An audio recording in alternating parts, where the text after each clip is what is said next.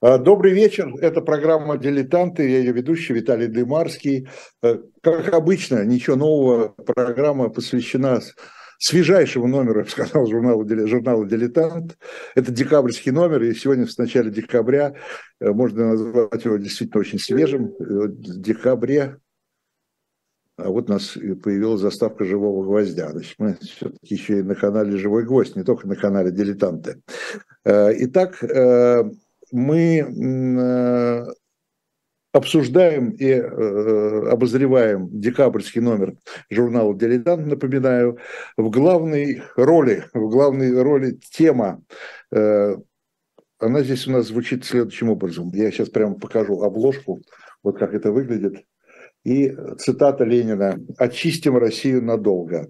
Цитата это из одного из писем вождя, и она относится к явлению, которое называется философский пароход.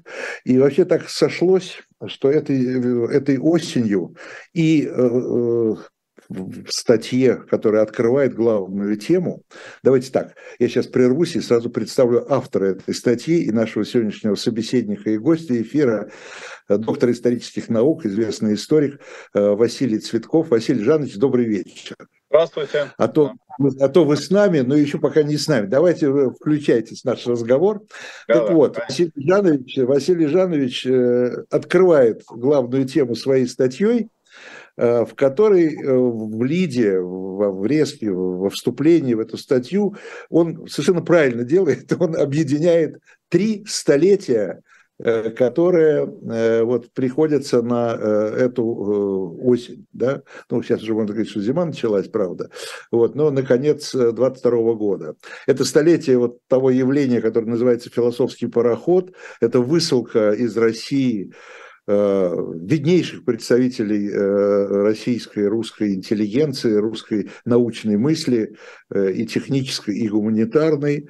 Это столетие окончания гражданской войны, Э, именно да, э, осенью 22 года, 1922 года, э, последние, последние части белого, белой армии покинули Дальний Восток.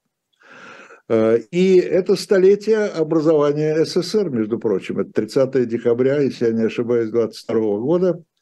Э, столетие образования СССР. И вот как пишет э, Василий Жанович в своей статье, собственно говоря, вот это образование СССР и те события, о которых мы только что говорили, э, они связаны между собой тем, что это, это я можно обозначить окончательная победа советской власти.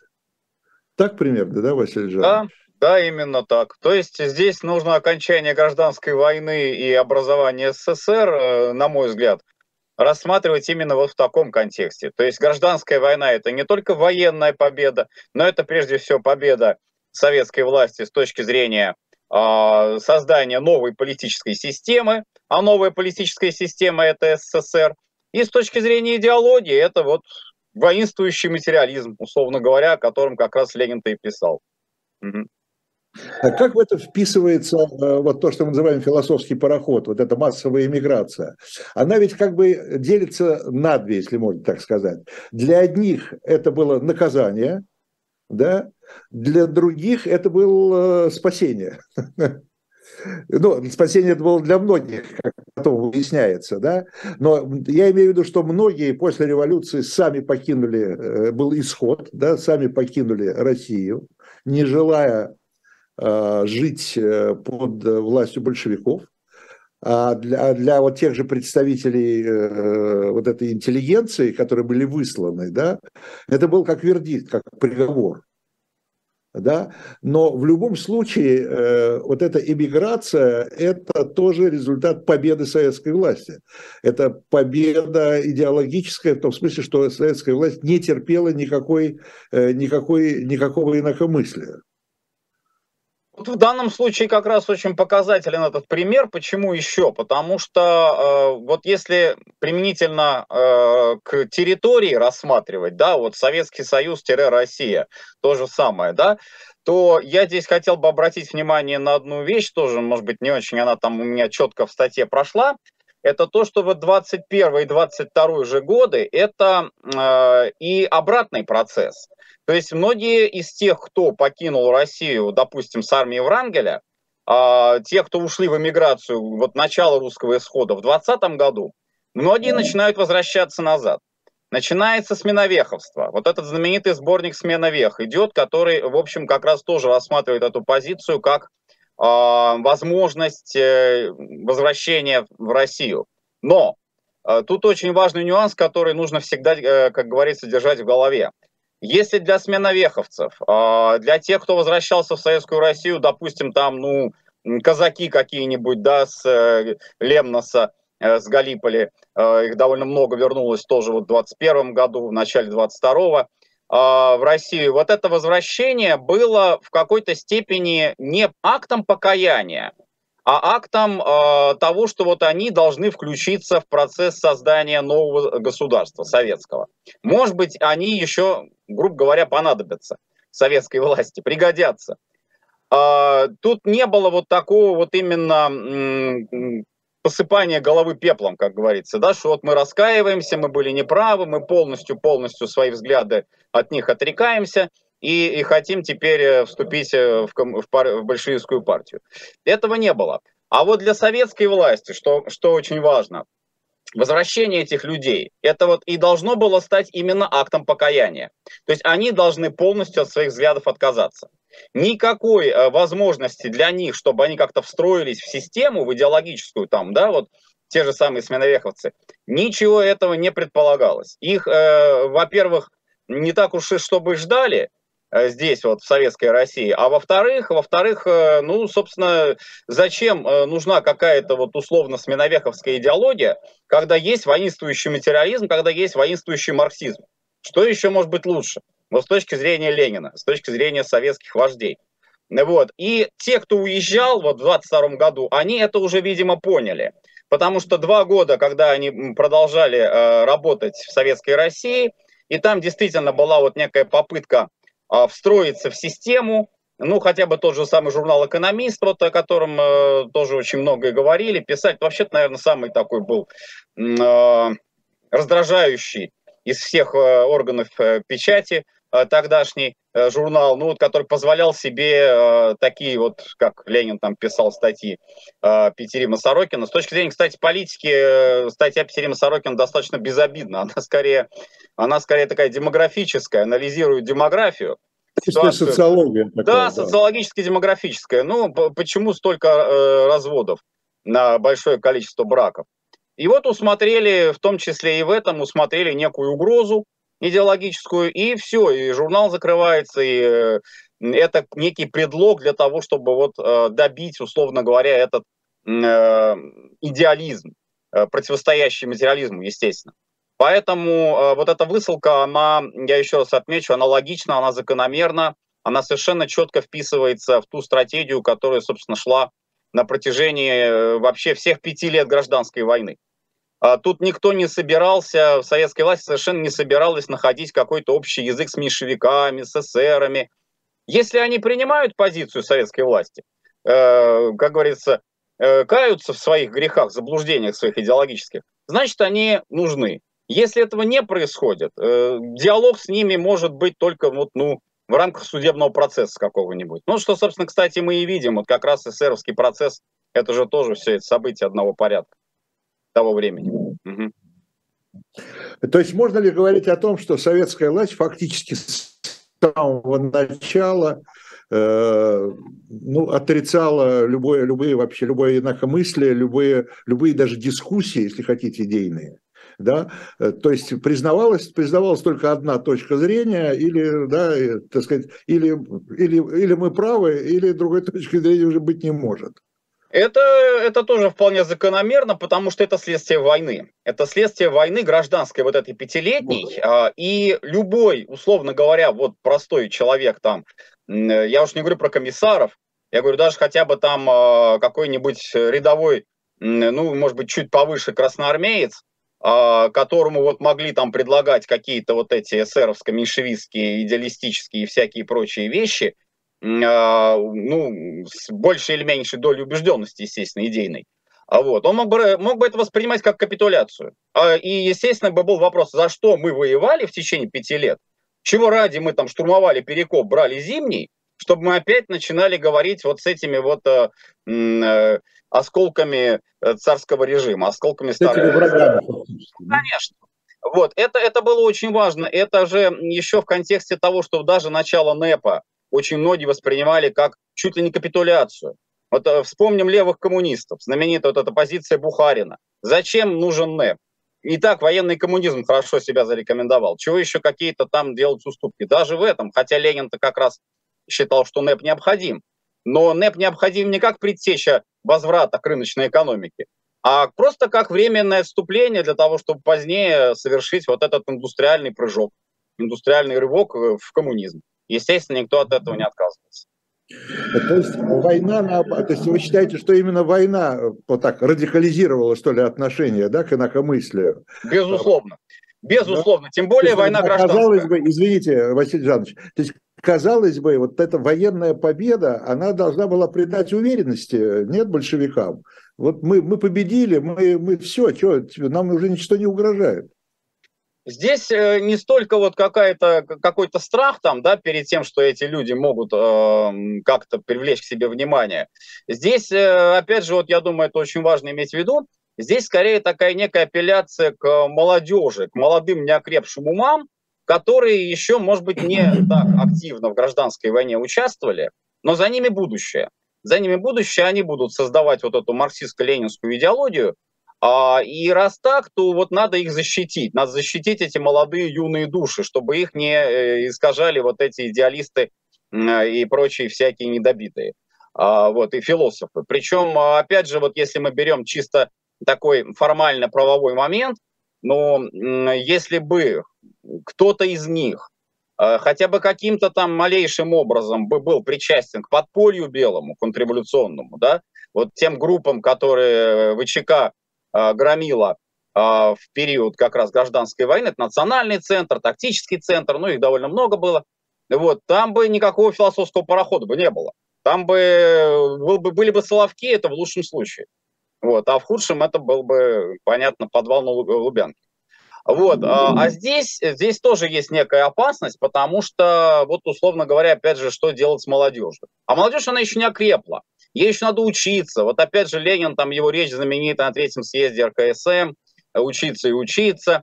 И вот чтобы она училась правильно, вот нужно соответствующе подготовить преподавательский персонал, скажем так. Угу.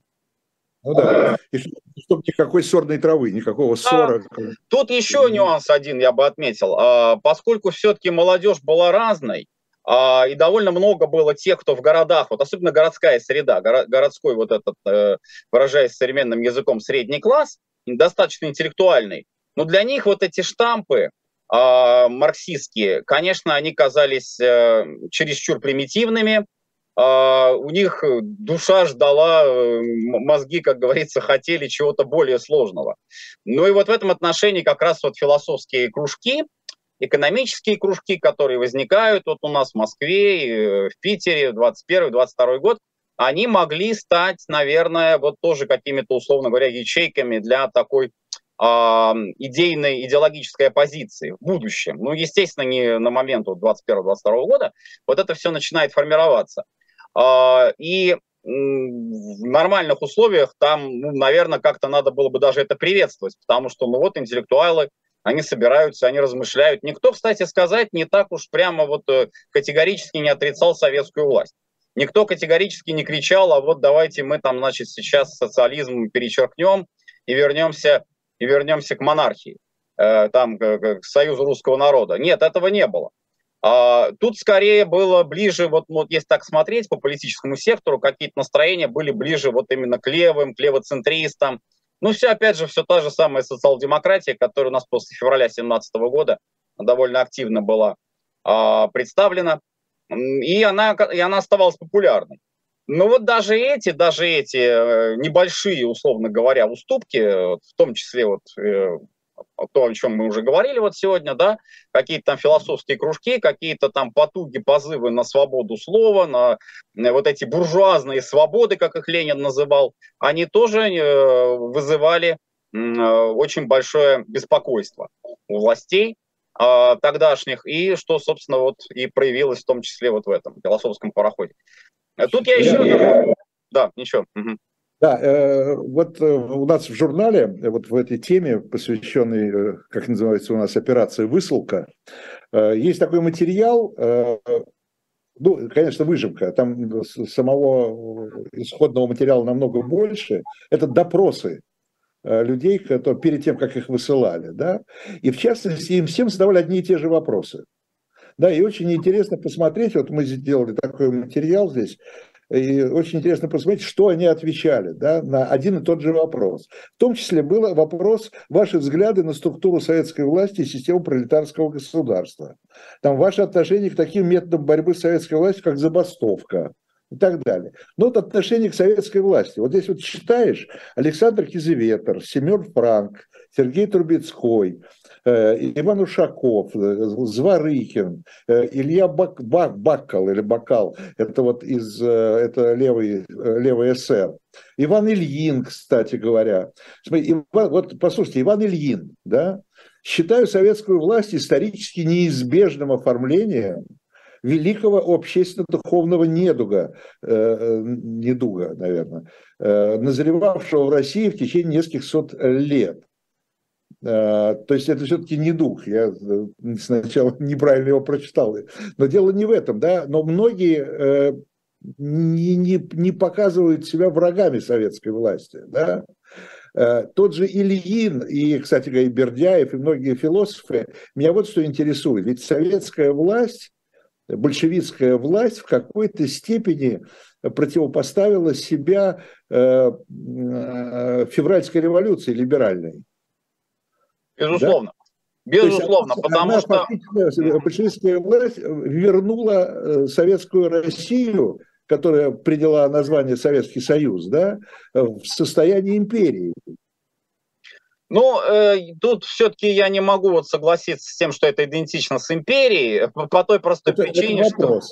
Да, по той простой причине, что э, в аббревиатуре СССР все, в общем, да. сказано, что это не империя, потому что это союз советских, то есть советская власть, э, социалистических, то есть общественно-политический строй базируется на э, первейшем принципе, это отмена частной собственности как таковой, э, и республик. Тут уж никакой монархии, только республика, республиканский форум правления.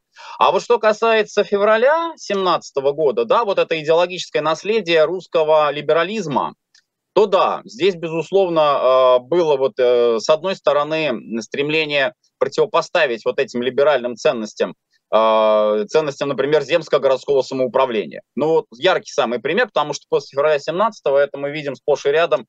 У нас а, земства и городские думы, они идут вверх с точки зрения вот авторитета, популярности и э, влияния на, на, на управление. То есть фактически вся э, политика внутренняя строится вот на этом земско-городском самоуправлении после февраля. А, и этому противопоставляется советская власть, тоже представительная, тоже выборная, но построенные на классовом принципе. Вот, э, вот какое отличие. Вроде бы, вроде бы вот этот вот элемент представительства, то есть то, что привлекало в советской власти многих теоретиков, таких вот э, социологов, кстати, того же самого Петерима Сорокина, да, если уж так брать, о нем э, речь у нас уже шла, а она ну, была в какой-то степени приемлема для того, чтобы э, вот на основе этой советской системы создать что-то такое вот более более расширенная с точки зрения представительства. То есть, ну, это опять же, допустим, всенародные выборы. Не по классовому принципу строить выборы, а строить их на основе вот всеобщего избирательного права. То же самое. А, то есть э, не, не так плохи советы, не так плохи советы изначально, как то, что с ними получилось, с этими советами получилось э, в начале, к началу 20-х годов. Вот примерно такая была позиция, но, опять же, все это упирается в железобетонный совершенно тезис о том, что советская власть именно такая, какой ее э, понимает, э, по сути, единственная партия – это партия большевиков. А для партии большевиков советская власть – это орган диктатуры пролетариата. Вот что важно. э, и, и какие-то там аналогии с империей. Но сейчас вот мы часто это употребляем, э, вот что Советский Союз это империя российская, то же самое. Но если бы мы такие, такое словосочетание применили бы в 22 году, я думаю, что э, тут ожидал бы такой, в общем-то, эффект вот, э, публично, да, если бы такую мысль высказать. Я думаю, там стащили бы с трибуны, я не знаю, забили бы. Э, ну, если не насмерть, то очень больно. Потому что Российская империя это, – это однозначно отрицание, отрицание прошлого. Это родимые пятна прошлого, это проклятый царизм, это тюрьма народов и прочие-прочие эпитеты. А Советский Союз – это новая, абсолютно новая система, но, я еще раз повторяю, построенная на советах социалистической системы с точки зрения экономики и политики, да, и республиканский строй. Никакой монархии близко даже нет. Вот. Но при этом, но при этом мы же прекрасно знаем, э, так сказать, эволюцию советской власти э, за там 70 или там сколько-то лет, да, за 70 с лишним лет э, ее существования. В конечном итоге, так сказать, структура империи фактически сохранилась, да, и, и, и, и метрополия, и колонии, если уж, ну, э, с, с допуском я эти слова да, э, употребляю, они остались, э, и, и хоть это назывались независимыми республиками или какие-нибудь там, да, ну да. А? Суверенные. Суверенные. Суверенные, самостоятельные, да. да ну, тоже вот потом суверенные стали. Да, они все равно, все равно, мы знали, где центр и откуда ну, они да. управляли. И откуда это они да. управляли. Да? Так что структура управления оставалась примерно та же самая. Это ну, так, так, безусловно. Был не монарх, был не монарх, а генсек, или там, э, да, это, это как раз грело душу э, многих наших иммигрантов, начиная от Милюкова и заканчивая, да, и заканчивая в том числе Ильиным, который, ну, Ильин в меньшей степени, Милюков очень сильно на это рассчитывал, Деникиным, кстати, тоже, которые считали, что эволюция произойдет помимо воли большевиков, потому что вот в такой стране, как Россия, с ее огромной территорией, с ее разным населением по национальному, по культурному, по экономическому параметрам, все, все очень разное, очень сложная страна. Ну, просто не, э, рано или поздно неизбежно произойдет усиление вот этой вертикали э, персонифицированной. То есть она будет персонифицирована, она будет лидероцентрична. Только единственный момент, они тогда рассчитывали на то, что все-таки будет кто-то из дома Романовых в этой персонификации. А получилось так, что у нас генеральный секретарь становится персонифицированной э, такой вот э, лидерской Э, системный, да. Но система получилась та же, модель та же. Модель, э, условно говоря, с, похожая по форме, но, в общем, совершенно другая по содержанию. Но по ну, форме наверное. похожая. По форме похожая, безусловно. Ну вот смотрите, что, э, что отвечает Семен Франк. Пятилетнее существование советской власти доказывает, что она есть не случайность, а власть, имеющая глубокие исторические причины соответствующие духовному и нравственному состоянию народа. Что касается ее системы, то, не разделяя ходячих догматов демократических форм, пишет Семен Франк, парламентаризм, всеобщее голосование и прочее, с большим интересом слежу за попыткой создания новой формы правления в лице советской власти. Ну и за что же, его, за что же высылают таких людей? Или ну, Сергей Трубецкой. Я никогда себя не считал пророком, и поэтому не знаю, что получится из этого развития.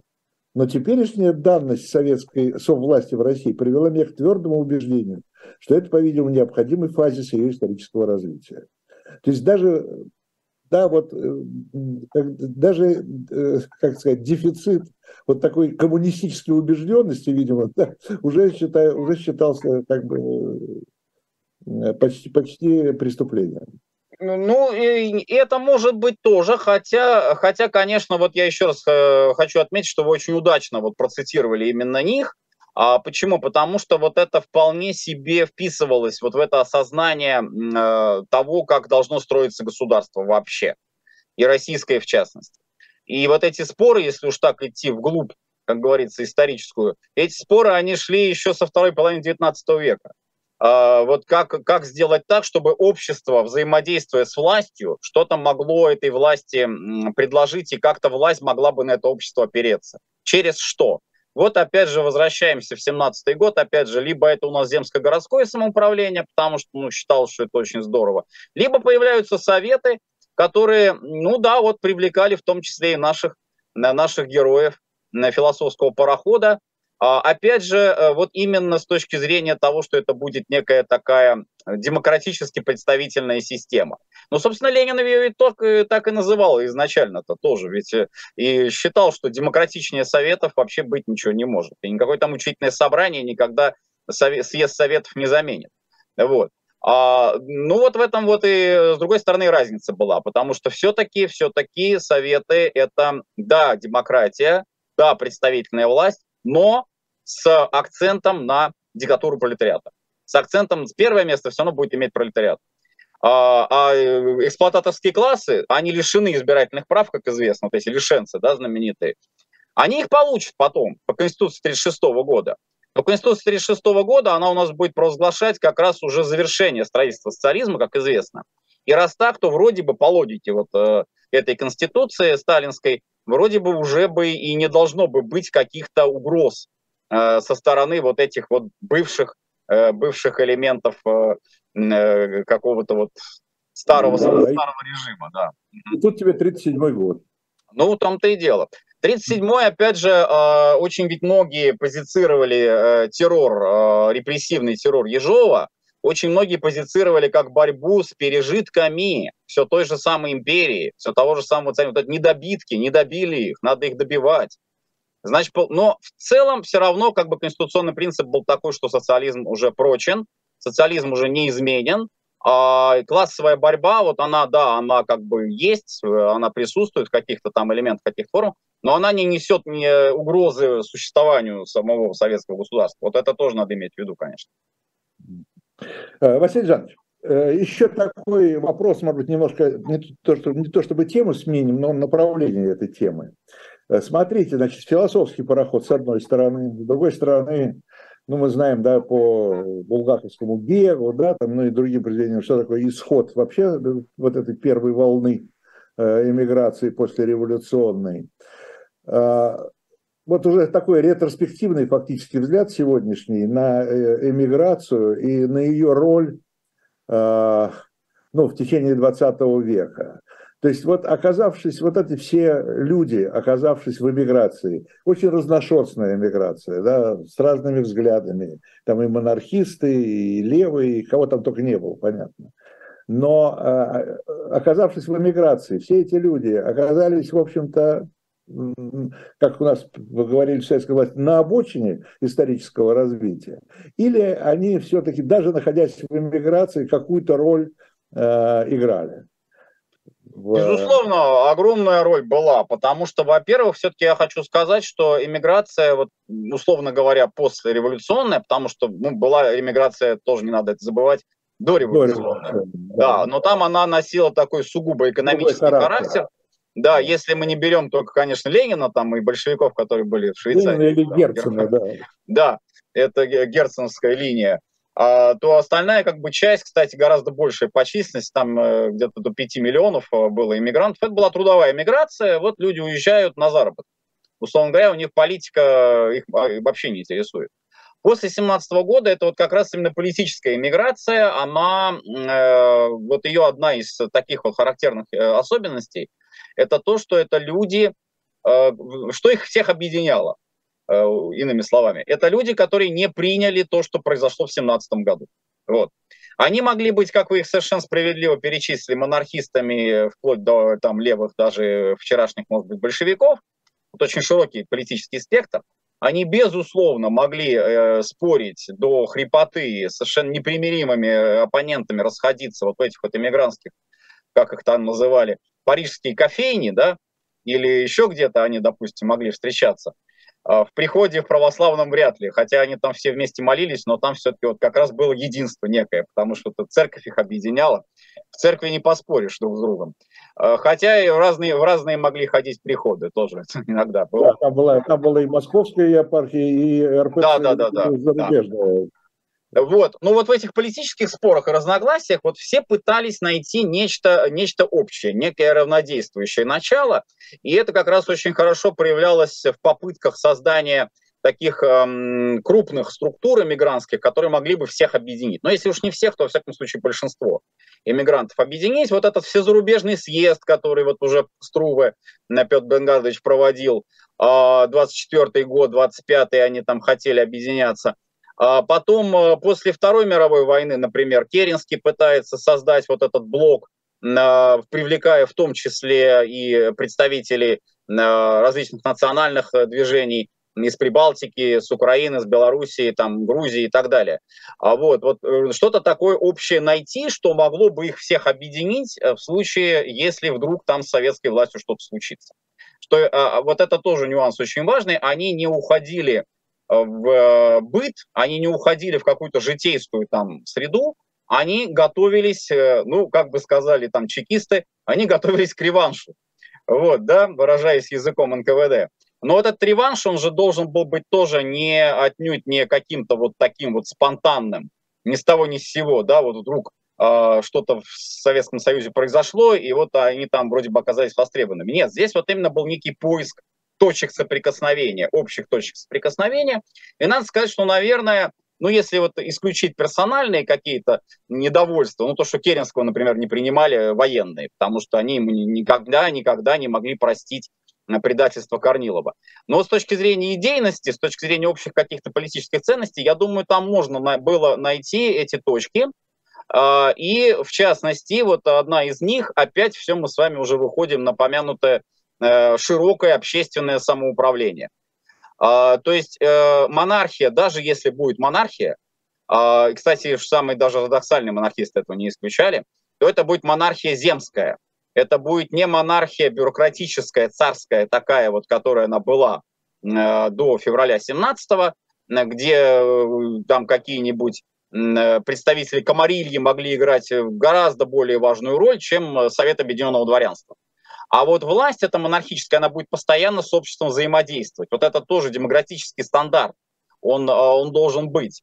Вот это общее. Ну а дальше шли, конечно, уже всякие различия, вплоть до того, что, допустим, республика лучше, чем монархия, собственность частная вообще должна быть ограничена, причем очень существенно, а, или наоборот, она должна остаться, это единственный там способ, с помощью которого можно экономику поднять.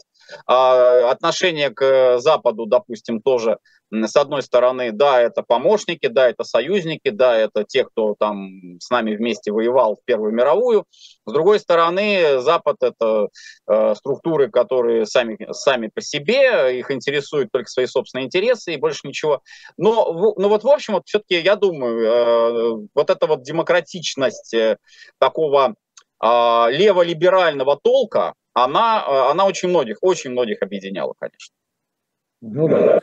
Но смотрите, есть тем более, вы сами говорите, что это леволиберальный толк, и после, особенно после победы в войне, после 1945 года, вроде такое было впечатление, что создались условия для, ну, для примирения, если хотите. Да? Э, и, собственно говоря, советская власть уже предпринимала шаги для того, чтобы вернуть многих иммигрантов, и многие были готовы к этому. Даже, кстати, как упомянутый вами Керенский, даже с ним уже была договоренность, да, там в последний момент вроде через Боровика, вот эта история, я все жду, когда мне Генрих э, материал, э, где он расскажет о своем интервью с Керенским. Если, да, э, когда он ему от имени советской власти как неофициальный такой, да, посредник предложил возвращение, и он дал согласие Керенский. Но, но не только Керенский, да, и Бунин думал, там другое дело, что не додумал, да, и, там кто там, Симонов, по-моему, да, и Оренбург ездили уговаривать э, там писателей. Э, короче говоря, э, советская власть смягчилась вроде как бы, и уже ничто не грозило. Почему именно только оппозиция? Э, оппозиционное, э, возможно, было только движение иммиграции. Может быть, возможно ли было все-таки примирение? Э, почему побоялись массово возвращаться? Не поверили? Тут, тут нужно несколько моментов отметить. Вот какая ситуация складывается после 1945 года? Вот смотрите, значит, там что важно.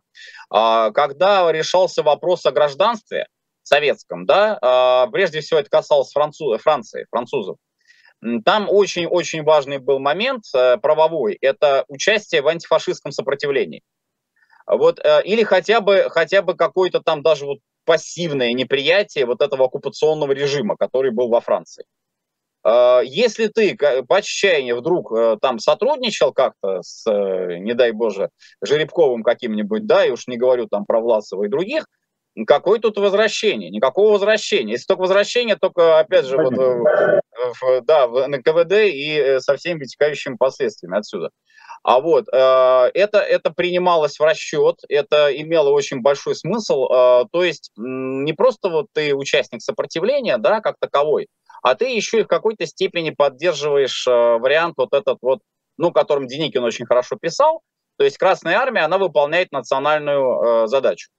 А она сражается с исконным врагом России, с Германией, но после, после Второй мировой она неизбежно, она неминуемо будет эволюционировать в сторону там русской армии, нашей такой классической русской армии. И вот тут вот уже место для иммигрантов найдется. Но вот эта точка зрения Деникина, а точка зрения советской власти, это именно та, что да, вот давайте гражданство дадим тем, кто у нас ну, без пяти минут коммунист. Вот так вот, условно говоря. Это, это очень важно, опять же, если мы посмотрим на состав э, участников антифашистского сопротивления, там довольно большой процент тех, кто был левым. Э, бывшие эсеры, бывшие меньшевики, кто не симпатизировал. То есть, естественно, они в сопротивление пошли. Э, и вот это возвращение в Советский Союз было для них в какой-то степени естественным. А если же брать, вот, допустим, ситуацию после 46 года, 46-47, когда, во-первых, а, очень многие из тех, кто возвращался, они отнюдь не попадали. Вот это, это как вот ситуация была 21 года, вот о сменовековцев я уже говорил, да, они не становились а, желанными для советской власти в том смысле, что они прям вот какой-то там да, занимали какую-то особую, особую позицию. Нет, это, это вот возра- вернулись и все, скажите спасибо, что вам дали возможность э, подышать родным воздухом и прикоснуться к, к родной земле. Вот и все. А э, ваши, так сказать, политические взгляды по-прежнему, по-прежнему никого не интересуют. То есть э, наша партия, она имеет совершенно четкое, совершенно правильное, э, как считалось, направление политическое, и чего тут еще там с вами, с вами о чем-то говорить. Э, иное дело, вот когда оттепель началась, но здесь э, интересная судьба Шульгина, он-то ведь вернулся, как известно, не по собственной воле, да, его вывезли, он там отсидел, и все. Потом он у нас становится таким уже классическим примером а, возвращенца-иммигранта, который в своих письмах а, к русской иммиграции, он пишет как раз о необходимости признания не просто вот там каких-то технических достижений, да, советской власти, он человек в космос полетел и так далее, а он опять вот, э, что характерно для многих было, начинает говорить о преимуществах советской власти вообще, в целом. То есть вот то, что э, для Шульгина периода 17 года было вообще не, ну, просто невозможно. Когда он э, мечтал о пулеметах, чтобы разогнать вот эту толпу в Таврическом дворце. И каким он становится к концу 50-х годов. Поэтому очень многие, кстати, считают, что вот эти его письма к русской эмиграции, они сфальсифицированы, что это не он их писал. И за него их написали. Ну, трудно сказать. Я думаю, что даже, может быть, там какие-то и были цензорские э, включения. А, но в целом, как бы вот э, Василий Витальевич, что все-таки тоже, видимо, э, в какой-то степени изменил свою точку зрения. А вот, в отличие от молодого себя. А, а да.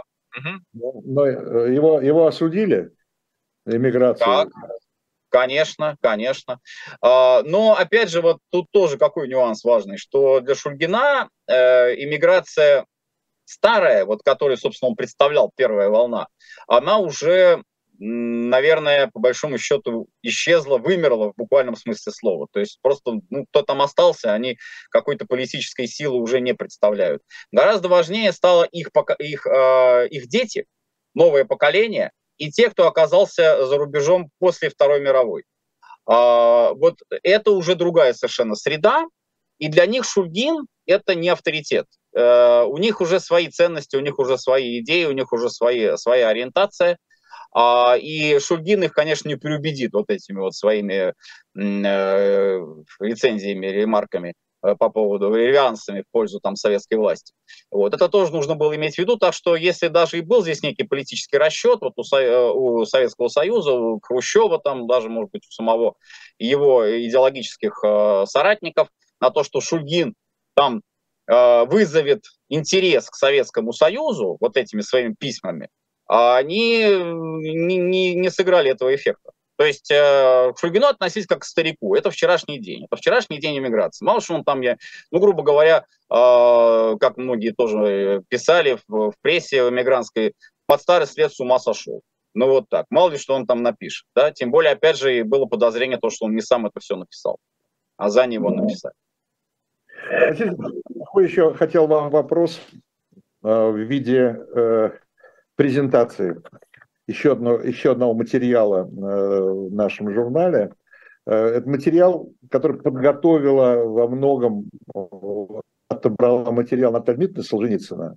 Э, и здесь мысли, ну, мысли, заметки Александра Исаевича по поводу иммиграции, по поводу тех встреч с иммигрантами, которые у него были, да, тех людей, с которыми он вместе сидел в лагере из иммигрантов, да, вот. И здесь есть такое, такое замечание и Александра Исаевича, и Наталья Дмитриевна об этом пишет.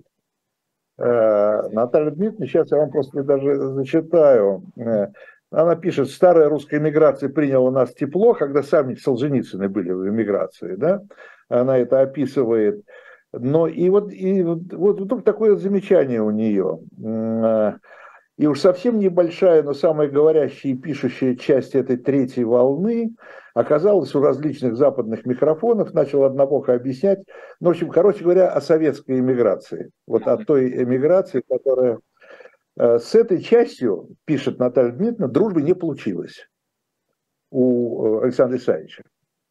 В связи с этим вопрос. Вот внутри этой, э, получается, эмиграции – на протяжении 20 века, там свой вот этот вот раздел между э, первой э, волной, да, вот этой революции, белой фактически миграции, и уже миграции. Он, он, это, это идеологический э, раздел не только э, быть, потому что поведенческий может быть, потому что, э, как я понимаю, вот Солженицыны э, осуждают за выступление вот в этих микрофонах, западных микрофонах, как они пишут. То есть вот на, на западных радио, известно, эти голоса знаменитые и так далее, и так далее, где вот советская, э, советские диссиденты выступали, начиная там с Галича, Некрасова и так далее. Да? Э, вот где вот здесь, что вот это за такой? Тут, э, я думаю, не все так однозначно, а, и, наверное, имеет смысл не сводить все к политике. Э, дело вот в чем, то есть то, то, что тоже не нужно упускать из виду. Вот когда мы говорили с вами о том, что, допустим, гражданство после 45 года получают участники сопротивления французского, да, приоритетное, здесь как бы тоже интересно есть нюанс. А те, кто выезжал из Советского Союза уже э, там, допустим, ну это так называемая пошла третья волна, да, как она считается, вот э, в историографии ее обозначают как третья волна. Там, как ни странно покажется, не такую уж последнюю, не самую последнюю роль играл фактор, в том числе материальный. А, то есть вот тут уже начинается э, Россия плохая вообще страна, в принципе, да, почему? Потому что это страна бедная, это страна рабская, это страна, где демократия в принципе невозможна.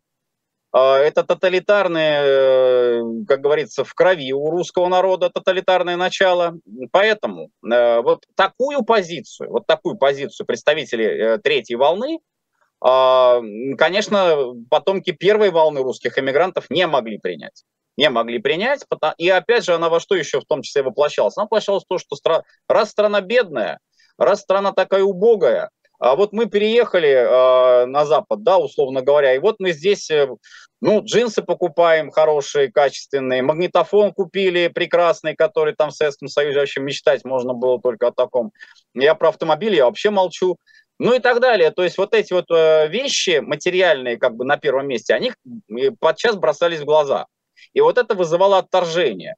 А сначала было некое сочувствие, ну просто вот если даже вот вспомнить там э, какие-то моменты воспоминаний вот представителей первой волны, как они встречали людей из Советского Союза.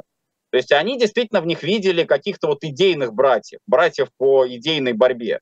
А получалось так, что это люди приезжают и смотрят прежде всего то, что там у них в магазине продается, какие бренды и какая там идейность.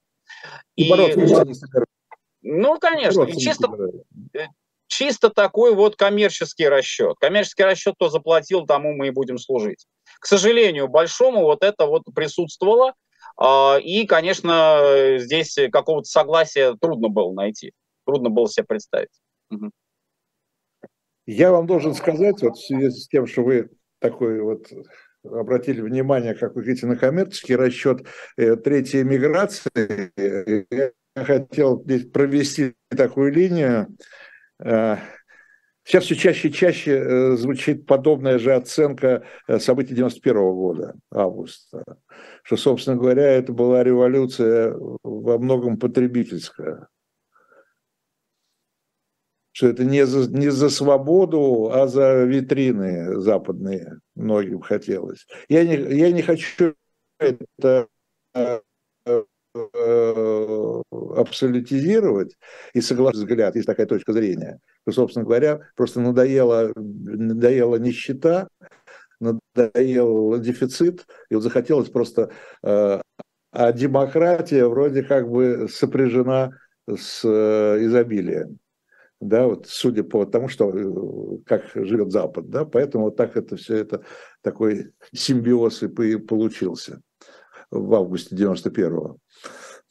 Ну, я просто-напросто, э, наверное, самый уместный, э, вот я думаю, здесь момент отметить, это просто мой личный опыт общения с представителями э, русского зарубежья, вот потомками, в том числе первой волны, которые приезжали в конце 80-х, в 90-е годы в Россию.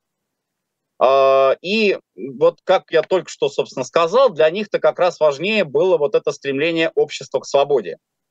А, при этом, конечно, никто из них не отрицал, что а, свобода должна быть сопряжена и с высоким уровнем жизни. То есть это не взаимоисключающие понятия. Нельзя говорить, что это свобода в нищете – это хорошо, да, а в богатстве могут быть только рабы. Это совершенно не обязательно, это абсолютно даже взаимоисключающие понятия. А, вот. Их что, интерес, их что волновало, что их беспокоило, о чем они говорили и в 90-е говорили, в самом начале 90-х они говорили об этом. И позже тоже, ну пока были живы. А, их беспокоил как раз вот этот самый материальный момент, который вы отметили.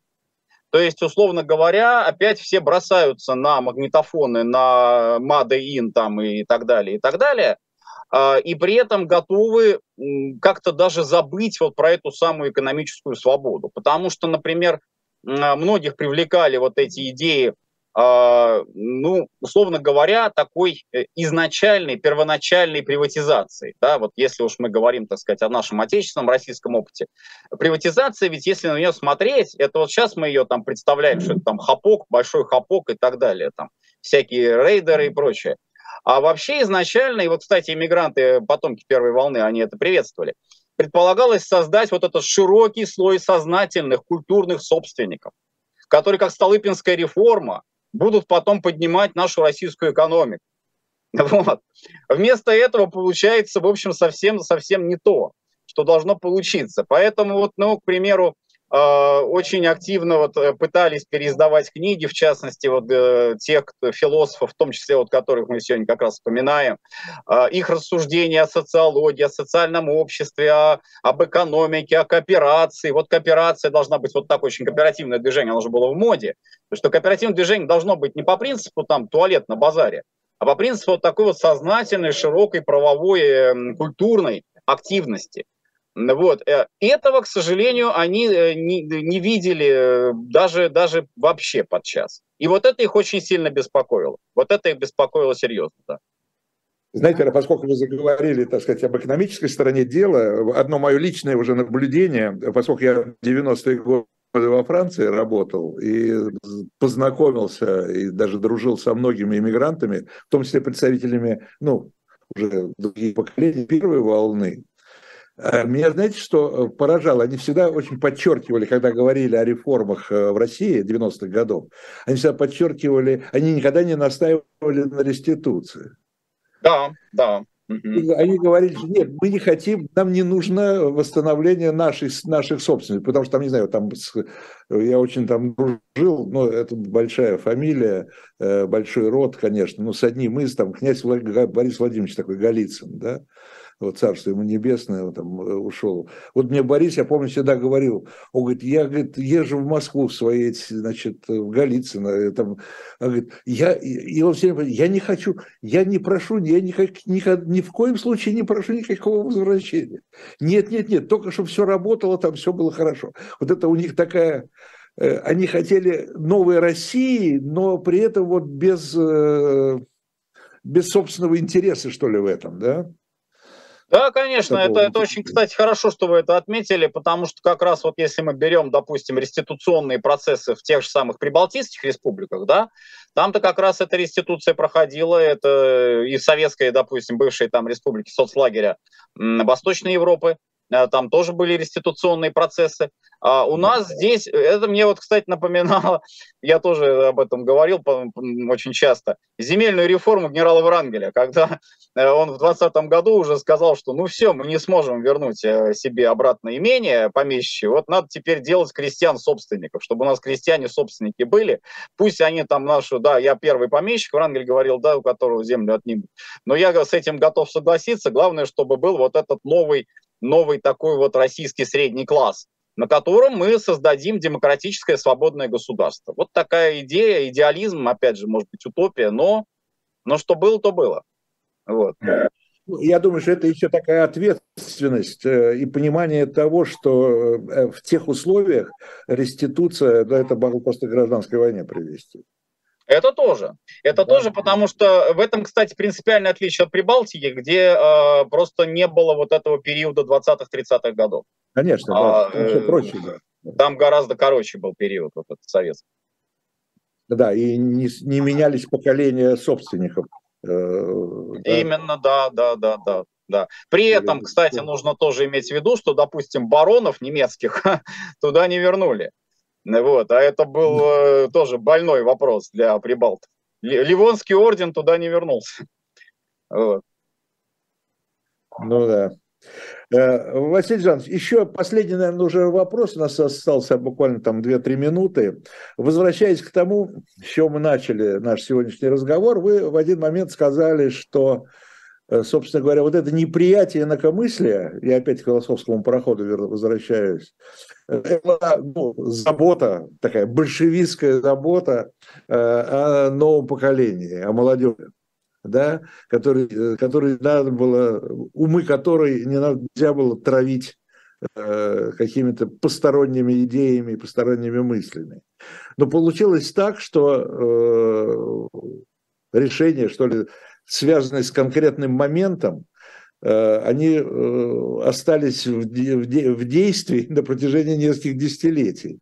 Вот как тогда опасались за молодежь, так потом 70 лет и опасались за, за, уже за молодежь, которая стала стариками, и появилась уже новая молодежь и так далее, и так далее. Так советская власть и не смогла отойти от этого э, страха, я не знаю, как вы это назовете, э, вот этой идейной отравы в виде какой-то, каких-то других э, нюансов и мыслей по сравнению там, с большевистскими. Ну, в какой-то степени все-таки эволюция происходила, я полагаю, хотя бы уже потому, что, собственно, накануне перестройки, вот в середине 80-х, я тоже очень хорошо помню это время, ну, да. там уже была попытка э, даже вот допустить это идеологическое многообразие, ну, собственно, о чем Горбачев-то и говорил, и даже многопартийную систему, почему бы нет, но с учетом того, что все-таки вот социалистическая идеология, марксистская идеология, она останется доминирующие. Но не потому, что мы будем там наших оппонентов э, э, как-то запрещать, э, выгонять, что-то с ними делать плохое, да, вот, а потому что должны быть споры, споры, дискуссии, обсуждения, вот, и марксизм как бы должен доказать свои преимущества в этих дискуссиях, в, такой, в условиях равного как бы такого столкновения ценностей, столкновения идей. То, что этого не произошло, ну, это уже, как говорится, издержки перестройки. А в принципе э, считалось даже, что вот эти иммигрантские, многие иммигрантские, во всяком случае, произведения, э, ну, литературные, в первую очередь, конечно, Бунин, э, ну, тут у нас и Куприн, лидируют. Потом вот тоже мне очень запомнился, правда, еще тогда школьником был, но у меня произвело впечатление, что открыли памятник Шаляпину. И Шаляпин, ты же эмигрант. Можно было бы даже сказать, что он вообще предатель, такой секой, взял, уехал, из советской власти ему ничего плохого не делал, а он просто вот взял и все бросил, и, и уехал. А ему открывают память.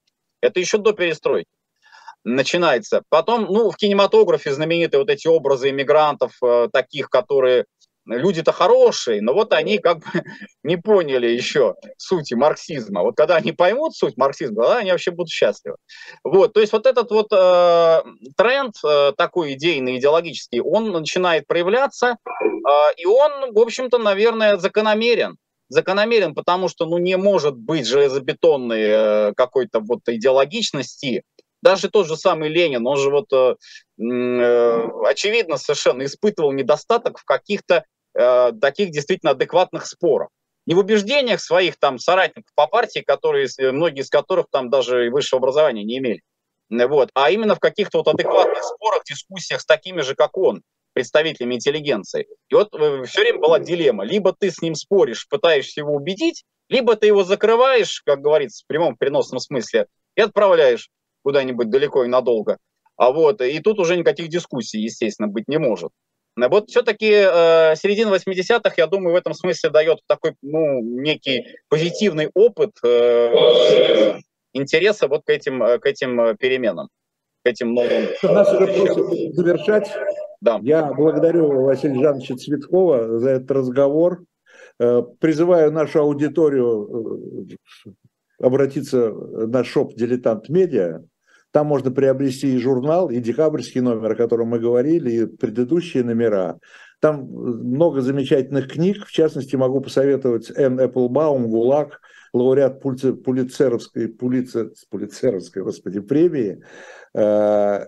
Удивительное такое огромное и очень важное исследование э, это такая подробная история советских исправительных лагерей с Ленина до Горбачева. Э, так что эта книга, там много других книг. Откройте э, этот сайт, и вы найдете, я думаю, для себя много интересного, поскольку наша аудитория – это любители истории. Там есть на что посмотреть, что приобрести. Программа «Дилетанты». Еще раз благодарю Василия Цветкова и до встречи. Всего доброго. Спасибо. До свидания.